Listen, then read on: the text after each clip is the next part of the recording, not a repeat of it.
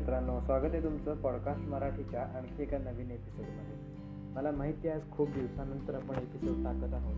पण मला तसं बरोबर विषयही सापडला नाही की ज्याच्यावरती पॉडकास्ट केलेली म्हणून इतक्या दिवसाची विश्रांती तर विश्रांतीबद्दल क्षमस्व पण आता आपण आज जाणून घेणार आहोत शेरलॉक होम्सविषयी तुम्ही आपल्या पॉडकास्टचे जर का जुने श्रोते असाल तर तुम्हाला माहिती असेल आपण पॉडकास्टवरती शेरलॉक होम्सच्या ज्या चातुर्य कथा आहेत त्यांचा मराठी अनुवाद ऐकत असू. त्याच शेरलॉक होम्सच्या बाबतीत आज थोडं अजून जाणून घ्यायचा प्रयत्न करूया. शेरलॉक होम्स हे स्कॉटिश लेखक सर आर्थर कॉनन डॉयल यांनी लिहिलेल्या कथानकामधील नायकाचे नाव आहे. होम्स हे व्यवसायाने सत्यान्वेषी म्हणजेच खाजगी गुप्तहेर आहेत त्यांना सत्य उकलून काढण्याचा एक छंदच आहे असं आपण म्हणू शकतो. अविश्वसनीय चातुर्य असलेले होम्स इंग्लंडमधील लंडन शहरात राहत असून आधुनिक विज्ञान रसायनशास्त्र आणि सूक्ष्म निरीक्षणाचा वापर करून अनेक अवघड गुन्हे सोडवत असत. इसवी सन अठराशे सत्त्याऐंशीमध्ये पहिल्यांदा प्रसिद्ध झालेल्या होम्सवरील डॉयल यांनी चार कादंबऱ्या आणि छप्पन्न ल लघुकथा लिहिल्या आहेत. अ स्टडी इन स्कारलेट ही पहिली कादंबरी बीटन्स ख्रिसमस ॲन्युअल नावाच्या वार्षिक मासिकात इसवी सन अठराशे सत्त्याऐंशी या वर्षी प्रकाशित झाली. तर दुसरी कादंबरी the sign of four Lippincott's monthly magazine या मासिकामध्ये अठराशे नव्वद साली प्रकाशित झाली. यानंतर इसवी सन अठराशे एक्क्याण्णव ते एकोणीसशे सत्तावीसपर्यंत द स्ट्रँड मॅगझिनमध्ये प्रकाशित झालेल्या लघुकथांमधून होम्स या पात्राला वाचकांकडून प्रचंड आणि उदंड प्रतिसाद मिळाला. या कथानकामधील घटना अठराशे ऐंशी ते एकोणीसशे चौदा या कालावधीत घडतात. शेरलॉक होम्सच्या या कथा जगप्रसिद्ध असून तो आणि त्याचा सहकारी डॉक्टर वॉटसन हे जगभरातील गुप्तहेर कथा वाचकांच्या आणि कुमार वाचकांच्या गळ्यातील अजरामर काळासाठीचे ताईद बनले आहेत असे म्हणणे वावगे ठरणार नाही. काही मराठी कथांमध्ये उदाहरणार्थ भारला भारा भागवतांची पुस्तके ज्यात त्यांनी शेरलॉकला शाबास शेरलॉक या कथामालिकेच्या अंतर्गत उपस्थित केले त्यात त्यांनी काही काही ठिकाणी शेरलॉक असेही संबोधलेले आपल्याला दिसते. डॉयल यांनी या कथा होम्सचे सहकारी मित्र आणि चरित्रकार doctor doctor John H Watson हे कथन करीत आहेत अशा पद्धतीने लिहिले आहेत. एकूणच कथांपैकी केवळ चार वगळून बाकी सर्व कथांचे कथन डॉक्टर वॉटसन करतात. राहिलेल्या चारपैकी दोन कथांचे कथन स्वतः होम्स करतो तर दोन कथा तृतीय पुरुष म्हणजेच थर्ड पर्सन दृष्टिकोनातून सांगितल्या गेल्या आहेत. शेरलॉक होम्स या काल्पनिक पात्रामागील प्रेरणास्त्रोत हे डॉक्टर जोसेफ बेल हे आहेत असे डॉयल यांनी आत्तापर्यंत सांगितले आहे. डॉयलनी जोसेफ बेल यांच्या एडिंबरो रॉयल इन्फर्मेटरी या संस्थेत कारकुनी केली होती. होम्सप्रमाणेच बेलसुद्धा अगदी साध्या निरीक्षणांमधून मोठ्या निष्कर्षांपर्यंत पो पोहोचत असत. रॉयल कॉलेज ऑफ सर्जन्स या महाविद्यालयामधील व्याख्याते सर हेनरी लिटल जॉन हे सुद्धा होम्सच्या पत्रामागची प्रेरणा आहेत असे मानले जाते. त्यांनी पोलीस सर्जन आणि वैद्यकीय अधिकारी म्हणून काम केले होते. या दोघांमुळे सर आर्थर यांना गुन्हे अन्वेषणातील वैद्यकीय तपासणी आणि त्याची सूक्ष्म निरीक्षणे यांची जोड कशी मांडली जाते याची माहिती मिळाली. डॉयल यांनी लिहिलेल्या कथांमध्ये होम्सच्या वैयक्तिक जीवनाबद्दल अथवा नातेवाईकांबद्दल खूप कमी माहिती मिळते. हिज लास्ट बो या कथेतील घटना एकोणीसशे चौदामध्ये घडतात. या कथेमध्ये होम्सचे वय साठ वर्ष असल्याचे सांगितले गेले आहे. यावरून होम्सचा जन्म अठराशे चोपन्नमध्ये झाल्याचा अंदाज आपण लावू शकतो. द न्यू ॲनोटेटेड शेर्लॉक होम्सचे लेखक लेस्ली किंजर यांनी होम्सची जन्मतारीख शहा सहा जानेवारी असल्याचे म्हणले आहे. सूक्ष्म निरीक्षण आणि त्यातून काढायचे निष्कर्ष यांचा अभ्यास पूर्ण पदवीपूर्ण काळातच चालू केल्याचे होम्स सांगतात. त्यांनी केलेली सुरुवातीची अन्वेषणे ही त्यांच्याचबरोबर शिकत असलेल्या सोबती विद्यार्थ्यांसाठी केल्याचे नंतर आपल्याला समजते. होम्स सुट्टीसाठी एका मित्राच्या घरी गेलेले असताना त्या मित्राचे वडील होम्सचे निरीक्षण कौशल्य पाहून त्यांना सत्यान्वेषी होण्याचा सल्ला देतात. म्हणजेच एक डिटेक्टिव्ह बनण्याचा सल्ला देतात. शिक्षण पूर्ण केल्यावर सहा वर्षे होम्स गुन्हे अन्वेषणाचे काम करतात. त्यानंतर आर्थिक ताणामुळे घरभाडे एकट्याला परवडत नसल्यामुळे ते डॉक्टर यांच्याबरोबर दोनशे एकवीस बी बेकर स्ट्रीट ज्याला आपण गमतीने पाववली गल्ली म्हणतो या पत्त्यावर घर भाड्याने घेतात आणि तेथे राहू लागतात. एकत्र राहू लागल्यानंतर डॉक्टर वॉटसन होम्सच्या अन्वेषण कार्यामध्ये रुची घेऊ लागतात आणि त्यांच्या या कामात त्यांना मदत करू लागतात. दोनशे एकवीस बी बेकर स्ट्रीट येथील त्यांचे वास्तव्य अठराशे एक्क्याऐंशीपासून झाल्याचे कळते. दोनशे एकवीस बी हे घर बेकर स्ट्रीट या रस्त्याच्या सुरुवातीलाच असून घराच्या पहिल्या मजल्यावर होम्सची व दुसऱ्या मजल्यावर डॉक्टर वॉटसन यांची खोली असते. डॉक्टर वॉटसनशी ओळख व्हायच्या अगोदरच होम्स एकटेच काम करत असत.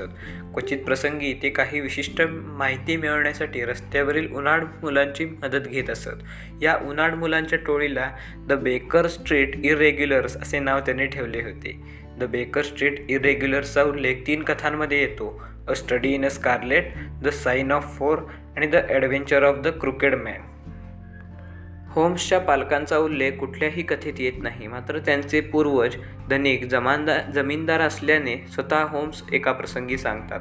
The adventure of the Greek interpreter या कथेमध्ये ते होरेस वेर्ने नावाच्या आपल्या एका फ्रेंच काकांचा उल्लेख करतात.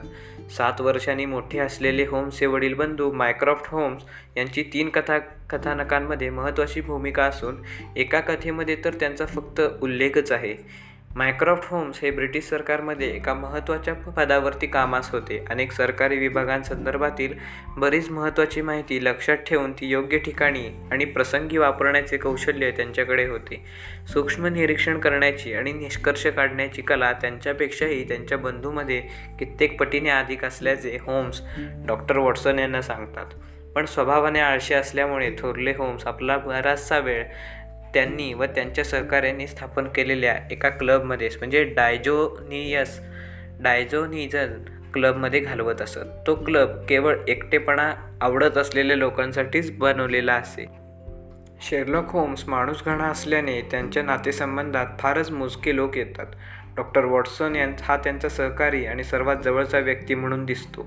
शेरलॉकचा सख्खा थोरला भाऊ मायक्रॉफ्ट काही वेळा कथात अवतरतो मात्र भावातील नाते फारसे उलगडत नाही. शेरलॉकच्या आयुष्यातील दुसरी व्यक्ती म्हणजे त्याची घर मालकीन हडसनबाई. त्यांच्याशी तो तुटकपणे जरी वागत असला तरी त्या दोघांच्या दापुलकीचे नाते दिसते. भल्या बऱ्याच पिक्चरमध्ये उदाहरणार्थ बी बी सीच्या पिक्चर मालिकेमध्ये जे आपण शेरलॉक्स या नावाने पाहतो. दोन हजार दहा साली प्रदर्शित झाली. या मालिकेत खास करून दुसऱ्या पर्वामध्ये पहिल्या भागात या दोघांचे नाते परस्परांशी तुसडेपणाने वागणाऱ्या मात्र एकमेकांवर प्रेम करणाऱ्या मायलेखासारखे दाखवले आहे. एरवी स्त्रियांबद्दल काही आकर्षण नसणारे Sherlock Holmes a scandal in Bohemia म्हणजेच बोहेमियातील भानगड या कथेमध्ये असलेल्या आयरीन ॲरेना ॲडलर नावाच्या स्त्रीबद्दल फार आदराने बोलताना दिसतो. ॲरेना ॲडलरने त्याला पराभूत केलेले असते. या कथेची सुरुवात आणि शेवट पाहता शेरलॉक एरेना ॲडलरकडे आकर्षित झालेला दिसतो.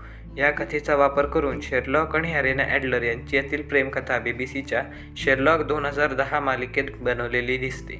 शेरलॉकचा कट्टर शत्रू म्हणून प्राध्यापक जेम्स मोरिऑर्टी दिसतो. याच्याशी दोन हात करताना शेरलॉकला मृत्यू आल्याचे दी फायनल प्रॉब्लेममध्ये दाखवण्यात आले आहे. होम्सने एकूण तेवीस वर्षे अन्वेषणाचे काम केले त्यापैकी सतरा वर्षे ते डॉक्टर वॉटसन यांच्यासोबत होते आणि अठराशे सत्त्याऐंशीमध्ये डॉक्टर वॉटसनच्या लग्नाआधी आणि पुढे त्यांच्या पत्नीच्या निधनानंतर ते एकत्रच राहत होते. दोनशे एकवीस बी. बेकर स्ट्रीट येथील त्यांच्या घराची मालकीण मिसेस हडसन त्यांची घरगुती कामे व घराची देखरेखही करत असे. बऱ्याचशा कथा डॉक्टर वॉटसन अन्वेषणाचा सारांश करत असल्याच्या पद्धतीने लिहिल्या गेलेल्या आहेत. होम्स अनेकदा डॉक्टर वॉटसनच्या सारांशिक लिखाणावर ती तीव्र टीका करत असत. त्यांचे म्हणणे असे की डॉक्टर वॉटसन सारांश लिहिताना मूळ अन्वेषणापेक्षा संबंधित लोकांची मनस्थिती आणि भावनांच्या वर आधारित किंवा घटनांच्या रंगीत चित्रणावर आधारित जास्त भर देत असत. त्यामुळे त्या सारांशाचे मुख्य बिंदू निष्कर्षण विज्ञान नसून व्यक्तिरेखा आणि घटनावर्णन असे असा वाचकांचा समज होऊ शकतो. लिखाणासंदर्भात दुमत असूनही त्यांच्यातील मैत्री अत्यंत घनिष्ठ होती. एका प्रसंगी डॉक्टर वॉटसन यांना बंदुकीची गोळी चाटून जाते. अखेरीस जखम सौम्यच असल्याचे कळते पण आपल्याला गोळी लागल्यामुळे झालेली होम्सची तडफड पाहून डॉक्टर वॉटसन यांचे मन भरून येते. होम्सची भावनाशून्य स्वभावाची सवय असलेल्या डॉक्टर वॉटसनना त्याची अशी तीव्र प्रतिक्रिया पाहून सुखद धक्काच बसतो जणू. दहा वर्षे होम्सच्या कथा रेखाटल्यानंतर आपल्या इतिहासविषयक लिखाणावर लक्ष केंद्रित करण्याच्या हेतूने डॉयल यांनी अठराशे त्र्याण्णवमध्ये प्रकाशित कथा द फायनल प्रॉब्लेममध्ये होम्स या पात्राचा अंत केला. या कथेतील घटना अठराशे एक्क्याण्णवच्या वर्षात घडतात. रायशेनबागच्या धबधब्यात प्राध्यापक मोरिओर्टीबरोबरच्या सामन्यात पाय घसरून द दरीत पडल्यामुळे होम्स आणि मोरिऑर्टी या दोघांचाही मृत्यू होतो. होम्सच्या चाहत्यांना त्यां त्यांचा हा मृत्यू अजिबात स्वीकार झाला नाही आणि ते डॉयलकडे होम्सच्या कथा पुन्हा लिहिण्याचा सुरू करण्यासाठी आग्रह करण्यासाठी गेले. आठ वर्षे या आग्रहाचा प्रतिकार केल्यानंतर एकोणीसशे एकमध्ये त्यांनी द हाऊंड ऑफ बास्करविल ही कादंबरी प्रकाशित केली. या कादंबरीतील घटना होम्सच्या मृत्यूपूर्व काळातील असतात. एकोणीसशे तीनमध्ये प्रकाशित आणि अठराशे चौऱ्याण्णवमध्ये घडलेल्या कथा the adventure of the empty हाऊसमध्ये डॉयल यांनी होम्सला अखेर पुन्हा जिवंत केले.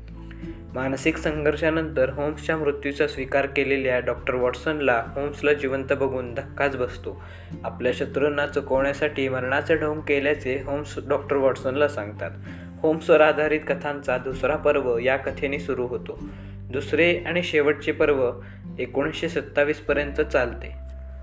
पहिला आणि दुसऱ्या पर्वामधील काळ सन अठराशे एक्क्याण्णव ते अठराशे चौऱ्याण्णव म्हणजेच द फायनल प्रॉब्लेममधील त्यांच्या मृत्यूपासून the adventure of the empty हाऊसमधील त्यांच्या परतीपर्यंतच्या काळाला होम्सच्या चाहत्यांनी द ग्रेट हायॅटस म्हणजेच होम्सच्या अदृश्यतेचा काळ असे नाव दिले आहे.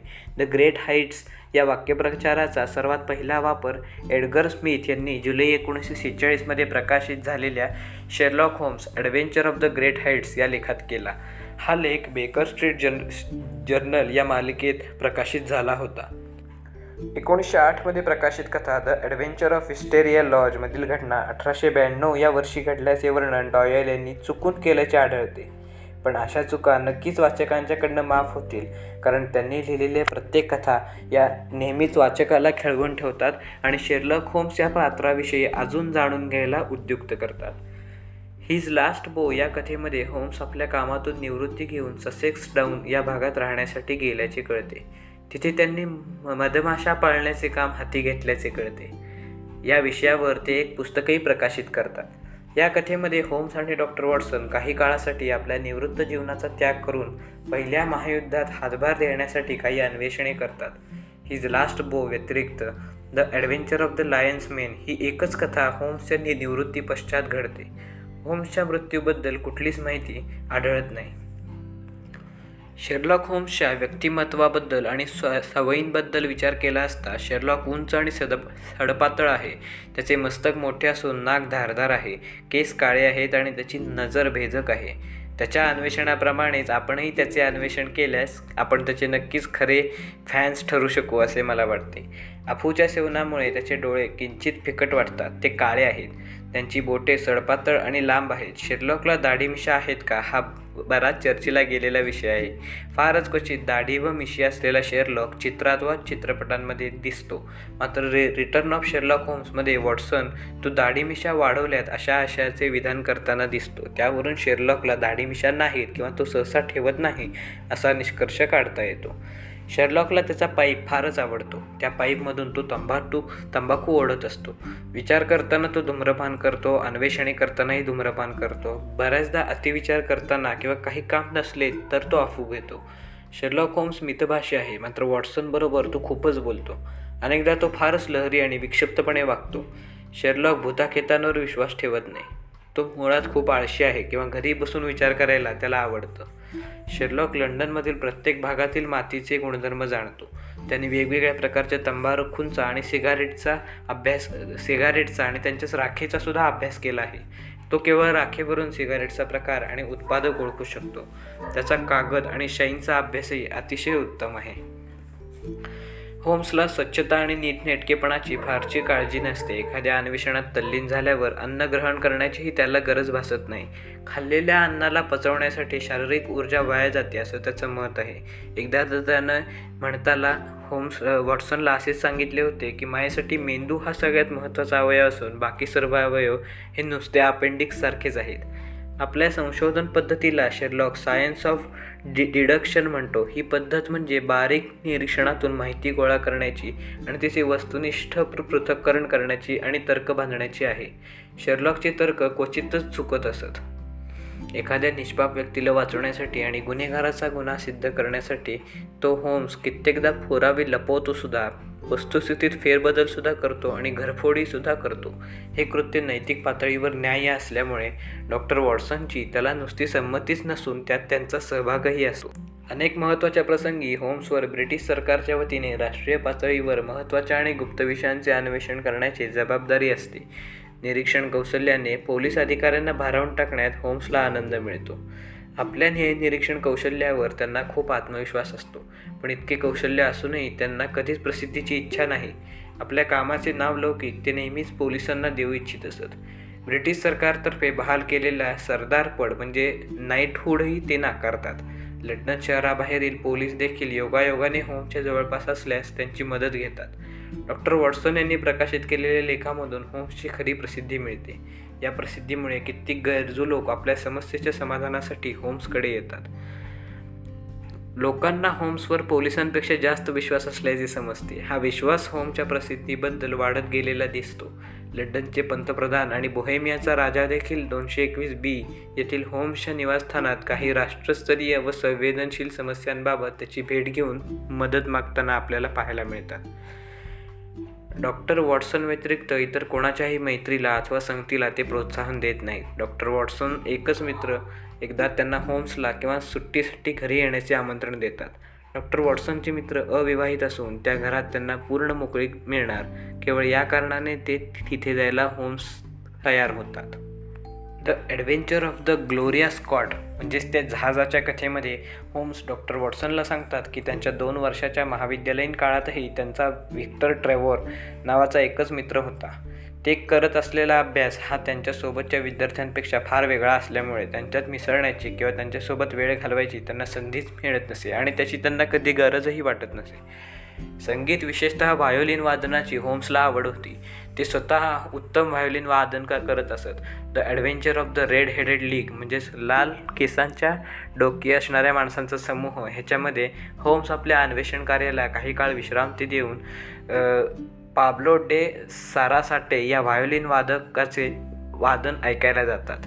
गायनात विशेषतः वाग्नर यांच्या संगीतात असलेला असलेली त्यांची रुची द ॲडव्हेंचर ऑफ रेड सर्कलमध्ये दिसून येते. शेरलॉक होम्सचा प्रभाव नंतरच्या काळात सर्व गुप्तहेरांवर जाणवतो. बंगालीत व्यंकेश बक्षी यांच्यावर व सत्यजित राय यांच्या फिलुदावरही हा प्रभाव दिसून येतो. शेरलॉकवरचे पिक्चर इतके प्रसिद्धी पावले की आर्थर कॅनन डॉयल यांना इंग्लंडच्या राणीने सर हा किताब दिला. दी फायनल प्रॉब्लेम या कथेमध्ये डॉयल यांनी शेरलॉक आणि जेम्स मोरियार्टी यांच्या झटापटीत दोघेही राईन रायशेन बागच्या धबधब्यावरून पडून मुख्यमुखी पड मृत्युमुखी पडले असे दाखवले. शेरलॉकला संपवायचे असा त्यांचा साधा हेतू होता. मात्र जगभरातील वाचक खवळले परिणामी त्यांना हिज लास्ट बोमध्ये शेरलॉकची आठवणी लिहाव्या लागल्या. आणि त्यातही वाचकांचे समाधान न झाल्याने अखेरीस the return of Sherlock Holmes या कथेतून त्यांना शेरलॉकला परत जिवंत करावे लागले. शेरलॉकच्या कथेतील पत्ता दोनशे एकवीस बी बेकर स्ट्रीट लंडन असा आहे. या रस्त्यावर मुळात लंडनमध्ये दोनशे एकवीस बी क्रमांकाचे घरच नव्हते. पण जेव पण जेव्हा रस्ते वाढून ही घरे बनली तेव्हा दोनशे एकवीस बी क्रमांकाचे घर शेरलॉक संग्रहालयाकरता राखून ठेवण्यात आली. मूळ कथा प्रकाशित होताना बऱ्याच लोकांना शेरलॉक हा खरा माणूस आहे असंच वाटत असे. तर आपण आत्तापर्यंत शेरलॉक होम्स या कथानकातील नायकाचा शेरलॉक होम्सचा एक मागोवा घ्यायचा प्रयत्न केला. ही नावे जरा वाचायला कठीण आणि इंग्लिश फ्रेंच आणि मुळात लॅटिन असलेल्या भाषेतून उद्युक्त झाल्यामुळे जरा वाचायला कठीण गेली. तरी माझ्या वाचनात काही त्रुटी आढळल्यास क्षमा असावी. ह्या माहितीसाठी मी सोर्स म्हणून Wikipedia dot O R G म्हणजेच आपल्या विकिपीडियाची मदत घेतली. त्यातून मला बरीच माहिती समजली. त्याबाबत मी विकिपीडिया आणि त्यांच्या संपूर्ण टीमचा अभि अत्यंत आभारी आहे. तर आज आपण इथंच थांबूया. तर आजच्या पॉडकास्टमध्ये आपण इथंच विश्रांती घेऊ. इथून पुढं तुम्हाला काय ऐकायला आवडेल कोणती कथा कादंबरी किंवा कुठल्या कादंबरीचा रिव्ह्यू ज्याला आपण पुनरावृत्ती म्हणू शकतो किंवा पू पूर्वावलोकन म्हणू शकतो. असं काही तुम्हाला ऐकायची इच्छा असल्यास कमेंट करून नक्की सांगा. आणि स्पॉटीफायनं आता नवीन एक फीचर आणलं आहे ते म्हणजे तुम्ही खालती रेट करू शकता. आणि मी कुठला जर का पोल खालती दिला असेल तर त्याच्यावरती तुमचं मतही नोंदवू शकता. तर त्यावर सगळ्यांनी आपल्या आपापली मतं प्रदर्शित करूयात. आणि पुढच्या एपिसोडची वाट पहा लवकरच तोही प्रदर्शित होतो आहे